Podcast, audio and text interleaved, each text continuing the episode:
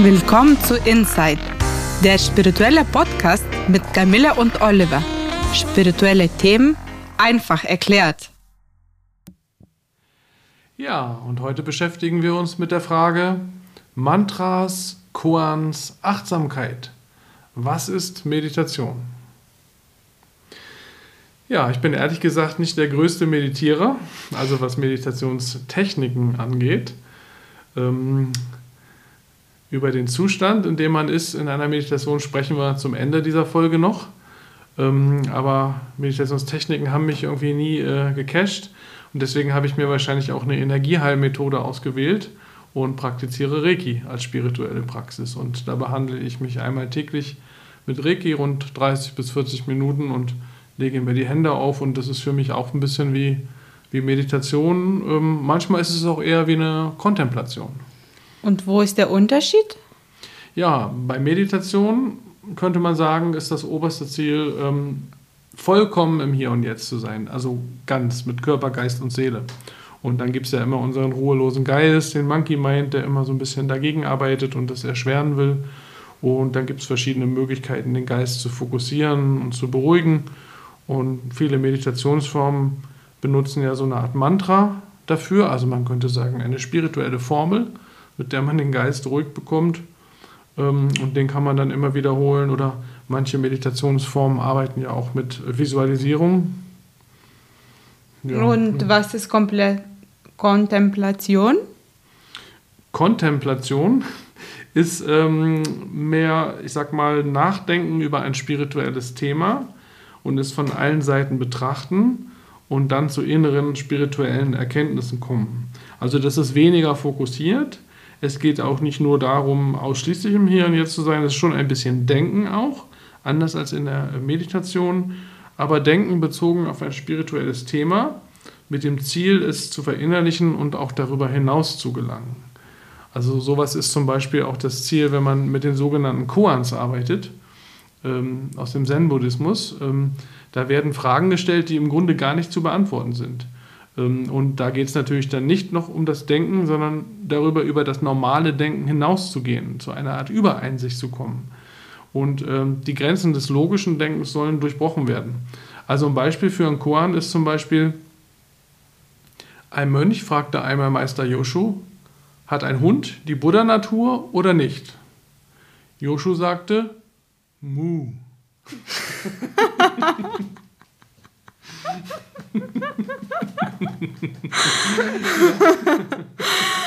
also, dass man quasi Dinge nicht verstehen, sondern erkennen soll. Ja, ja? So, so, kann man sagen, genau, genau. Also es geht nicht darum, vom logischen Denken her was zu verstehen, das hilft nicht weiter bei solchen Koans, sondern man soll irgendwie darüber hinausgehen und das lässt sich dann auch gar nicht wirklich so richtig beschreiben. Mhm. Okay. Das ist vielleicht ein bisschen wie das, was du mal gesagt hast, äh, was du an der Kunst von der Künstlerin Marina Abramovic so gerne magst. Man weiß nie, was als nächstes passiert. Das ist tatsächlich so. Ja. Und äh, ja. Welche Arten gibt es denn von Meditation? Ähm, wir können ja mal einen kleinen Überblick geben, da soll es ja auch in dieser Folge darum gehen. Ähm, ähm, es gibt Meditationsformen, wo man sich auf ein bestimmtes Objekt ausrichtet. Also man kann zum Beispiel dauerhaft auf eine spirituelle Statue schauen, eine Darstellung des Buddha zum Beispiel oder Ganesha oder auf ein Mandala oder ein Marienbildnis, ne, wenn man eine christliche äh, Fokus da hätte. Das kann man dann wählen, wie man möchte und man versucht dabei aber nicht etwas über dieses Objekt zu erfahren. Das wäre das, was ein Wissenschaftler tut, sondern man wird sozusagen eins mit dem Objekt. Man erfährt es direkt, ohne Abgrenzung. Ja.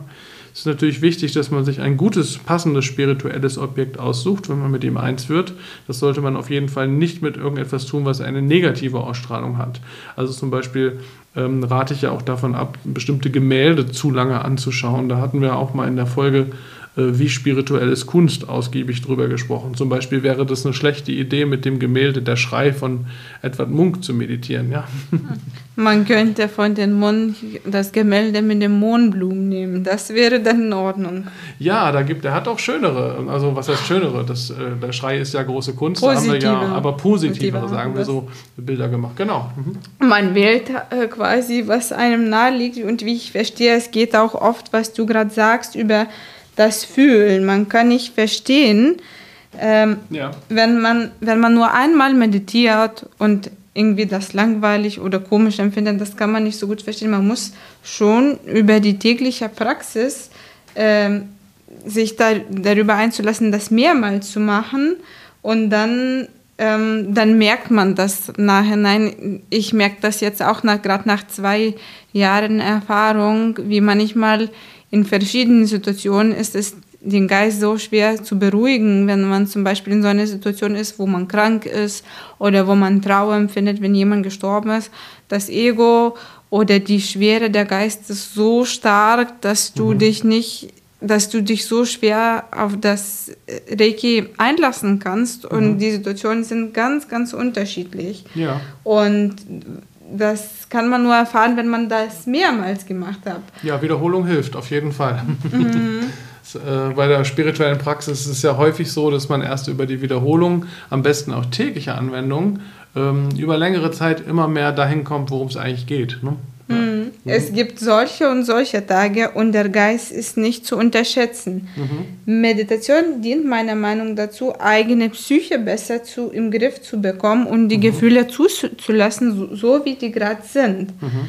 Und ich empfehle wirklich, das mehrere Tage das zu machen und die Erfahrung zu machen, dass der Geist so wie quasi auch ein eigenes Leben hat und Mhm. Ähm, ja, es ist eine ganz andere Erfahrung, was wir hier auf der materiellen Ebene machen. Und da muss man auch bereit sein, die Kontrolle loszulassen. Wenn der Geist nicht will, kannst, dann will es einfach nicht. Dann kannst du deinen Geist nicht kontrollieren. Und man hat das eine Leben hier und das geistige Leben dort. Und ich liebe es, weil es so unterschiedlich ist und weil es genau zeigt, dass es mehrere Realitäten gibt und nicht nur eine, die wir gerade hier erleben. Mhm, ja. Ja, durch diese ähm, Wiederholung geht es ja auch darum, den Geist zu disziplinieren immer mehr. Und ähm, ja, eine andere Form der Meditation ist zum Beispiel die Atemmeditation. Ne? Dabei nimmt man einfach seinen eigenen Atem wahr und folgt ihm innerlich. Wir atmen ja alle andauernd. Äh, atmen ist Leben. Äh, wir nehmen das meist nicht bewusst wahr, aber es kann schon spannend sein, das auch mal bewusst wahrzunehmen. Und man erkennt dann auch, dass man gar nicht die Wahl hat, sondern ähm, dass etwas, manche sagen Gott, uns ständig atmet. Und das ist Leben. Ne? Mhm. Wir können gar nicht nicht atmen. Mhm. Wir ja. haben das von Anfang an, von der Geburt gelernt, wie man atmet mhm. und atmen auch bis zum letzten Moment unseres Lebens. Und mhm. Atemmeditation mag ich sehr gerne und ich äh, habe auch einen sehr coolen Atem Atemcoach, der ist ein Niederländer und heißt Wim Hof. Mhm. Und das kann man immer auch bei YouTube finden. Es dauert ungefähr elf Minuten. Und ja, dann mache ich das immer abends an. Mhm. Und er hat auch verschiedene Methoden. Er arbeitet auch oft mit der Kälte, wo man so in Ice Cubes sich hinsetzt und äh, mehrere Minuten da. Äh, mit Kälte? Mit mhm. Kälte ah, arbeitet okay. er auch, mhm. ja. Und sein, mhm. äh, aber Atemmeditation ähm, begeistert mich am meisten. Mir gefällt einfach seine einfache Art und ganz am Ende der Atem, und weil er so einfach ist, sagt er ganz am Ende ein und aus. Und dann sagt er am Ende, ich wünsche euch einen guten Tag, gute Nacht und ein schönes Leben. Volle Liebe und volle Kraft. ich kann mich super über auch die, über die digitale Form auch einzulassen und ich merke auch, wie viel ich Energie kriege. Manchmal auch nach der Meditation ähm, nehme ich äh, ein paar Sekunden kalte Dusche. Ja. Ja.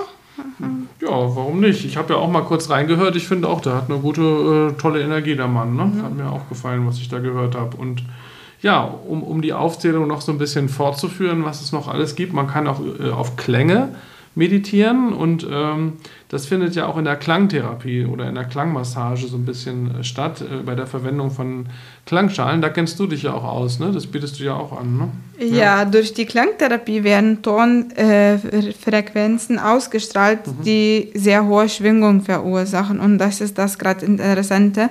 Wenn ein Mensch auf die Liege liegt, dann ist er in der unteren äh, Schwingung und wenn man die Klangschale auf dem Körper drauflegt, dann lädt die Klangschale ein, sich auf die höhere Schwingung einzulassen. Hm, das ist schön erklärt. Ja, wir sind ja meistens im Alltag so ein bisschen äh, nicht äh, ganz so in so einer hohen Schwingung und äh, indem du die Klangschalen dann anschlägst, kann man da einsteigen sozusagen, ja, auf diese höhere Frequenz. Auf ja? die höhere mhm. Ebene, genau, ja. mhm. so ist es. Mhm. Und dann okay. entsteht so ein Energiefluss daran mhm. und ja. dass dir den Zugang zu dem Universum schafft. Der mhm. Geist schwingt in den Raum und plötzlich ist der Klang ähnlich, mhm. zum Beispiel wie Atem, wie wir mal gerade meinten, zeigt, dass du die Energie bist und die sich im Raum so ausbreitet. Ja, ich sehe da eine Klangschale liegen und äh, ähm, magst du uns mal eine kurze Klangmeditation geben, so einen Eindruck davon, wie man auf den Klang meditieren kann? Mhm. Gerne. Ja. Mhm.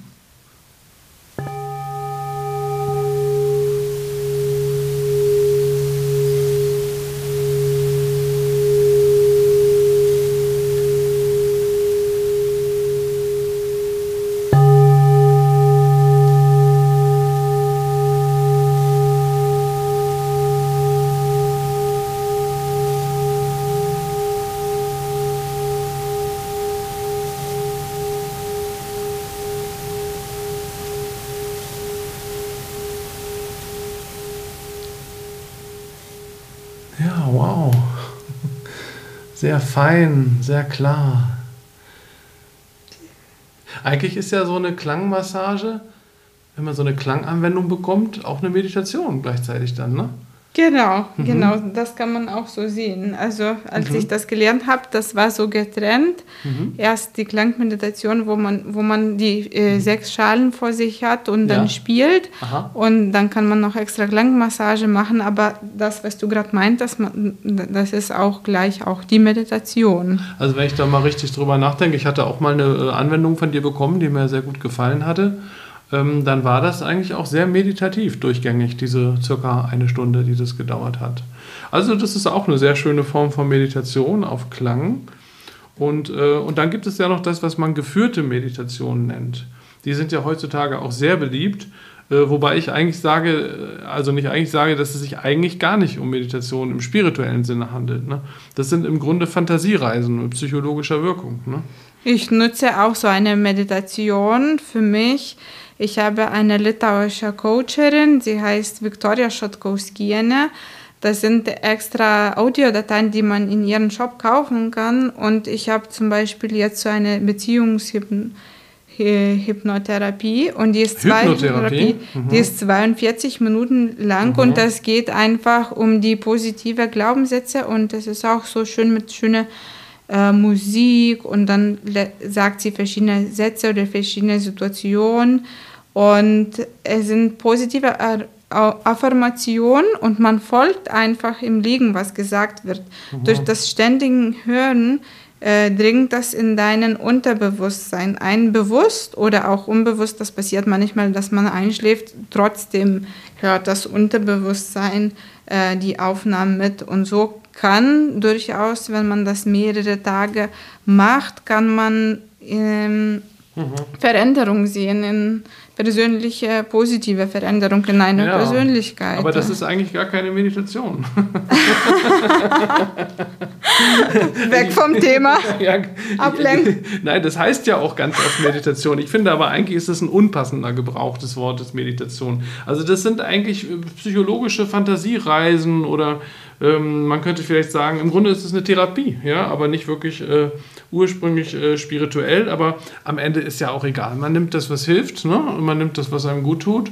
Und ähm, das äh, sollte man dann auch einfach äh, tun. Aber ähm, ich bin halt nicht so ein Freund von diesen ähm, geführten Reisen. Und äh, ich weiß dann oft nicht, wenn, wenn da kommt dann manchmal so ein Satz wie und jetzt äh, spüre den schönsten Platz, den du je hattest in dir, und dann weiß ich immer nicht, was ich denken soll. ich bin dann immer völlig überfordert Moment. von diesen ganzen Anforderungen, die dann an mich gestellt werden in diesen Fantasiereisen. Und dann bin ich völlig überfordert. Also mich entspannen die nicht, aber ja gut, dass wir Menschen unterschiedlich sind und die scheinen sie zu helfen oder nee, nicht nur scheinen, sie helfen dir, ne? Sie ja. helfen mir, Sehr ja. Schön. Und zum Thema Hypnose, das wollen wir aber uns noch mal ein andermal ähm, äh, auch nochmal anschauen. Haben wir auch überlegt schon, bevor wir diese Folge gemacht machen wir nochmal eine eigene Folge. Ne? Die, ja. die Unterschiede zwischen Hypnose und Meditation, weil das sind tatsächlich äh, immense Unterschiede, die es auch lohnt, sich einmal ähm, zu betrachten. Ja, vielleicht kann man abschließend sagen, wir haben jetzt mal verschiedene Techniken uns angeguckt, wie man meditieren kann. Ähm, das ist immer ein bewusster Akt, wenn man das so anwendet. Und es geht eigentlich, ja, worum geht es im Kern? Also man schafft sich ein, eine Art inneres Heiligtum und in das man sich zeitweise zurückziehen kann. Ja? Das ist das, was man tut, wenn man diese Meditationstechniken anwendet, über die wir jetzt gesprochen haben. Aber eigentlich geht Meditation ja noch weit darüber hinaus. Letztlich geht es ja bei Meditation auch nur darum, worum es immer bei der spirituellen Entwicklung geht, nämlich im Hier und Jetzt zu sein. Und das sind natürlich alles Hilfsmittel, ins Hier und Jetzt zu kommen. Äh, aber wenn ich vollkommen im Hier und Jetzt bin, ohne so ein Hilfsmittel, bin ich auch in Meditation. Das darf man nicht vergessen. Dann braucht man keinen ausgegrenzten Raum, keinen Rückzug, keine Methode, sondern das, worum es eigentlich geht, ist, dass man das überall und jederzeit kann. Es gibt im Zen-Buddhismus so einen Spruch, der heißt Meditation auf dem Marktplatz. ja, also man ist mitten auf dem Markt, ja, der Hund bellt, das Kind schreit, der Marktschreier verkauft Fisch, wow, wow, überall ist was los und dann den inneren Punkt zu halten ohne Technik. genau. Egal, ob man angebellt wird oder jemand einem Gemüse verkaufen will oder was auch immer. Das ist eigentlich die höchste Form, um die es am Ende natürlich auch geht, dass man sich nicht immer zurückziehen muss. Und ähm, ja, und wenn wir nochmal zusammenfassen, was sind denn jetzt die Ziele von Meditation? Also es geht um Selbstgewahrsein, also um eine möglichst andauernde Achtsamkeit für sich selbst im Mind und im Handeln. Es geht um Selbsterkenntnis, sich selber besser kennenzulernen und sich selber dann besser handeln zu können, könnte man sagen. Und es geht auch um Selbstverwirklichung in letzter Konsequenz, also zunehmend spirituell, individuell ausgerichtetes Handeln. Also Achtsamkeit im allgemeinen Paket und sich selbst zu erkennen und dann in das richtige Handeln kommen. Genau, das, wobei das Handeln auch noch wichtig ist, es sei denn, man ist im Kloster und sitzt den ganzen Tag und meditiert. Aber wenn man an der Welt teilnimmt, ist eben dieser letzte Punkt auch sehr wichtig, ins richtige Handeln zu kommen. Und ja, so kann man das sagen. Ähm, vielleicht abschließend noch ein Zitat zum rechten Handeln aus den Lehren des äh, spirituellen Lehrers Sri Aurobindo äh, mit einem ja, recht verblüffenden Inhalt. Ähm, in der Bhagavad Gita, das ist eine zentrale heilige indische Schrift, heißt es, jedes Individuum muss das alleinige innere Gesetz seines eigenen Wesens finden und befolgen. Das nennt man Swadharma, dieses Gesetz. Jedes Individuum besitzt sein ureigenstes Gesetz des inneren Fortschritts. Und es wird gesagt, selbst wenn dieses fehlerhaft ist, ist es immer noch besser als das gut befolgte Gesetz der Natur eines anderen Menschen. Das ist verblüffend. Also, das heißt weiter, dieses innere Gesetz ist der natürliche Weg der Entfaltung dieses Individuums. Einem anderen Gesetz zu folgen, ist nicht hilfreich. Das hört sich ja super authentisch an.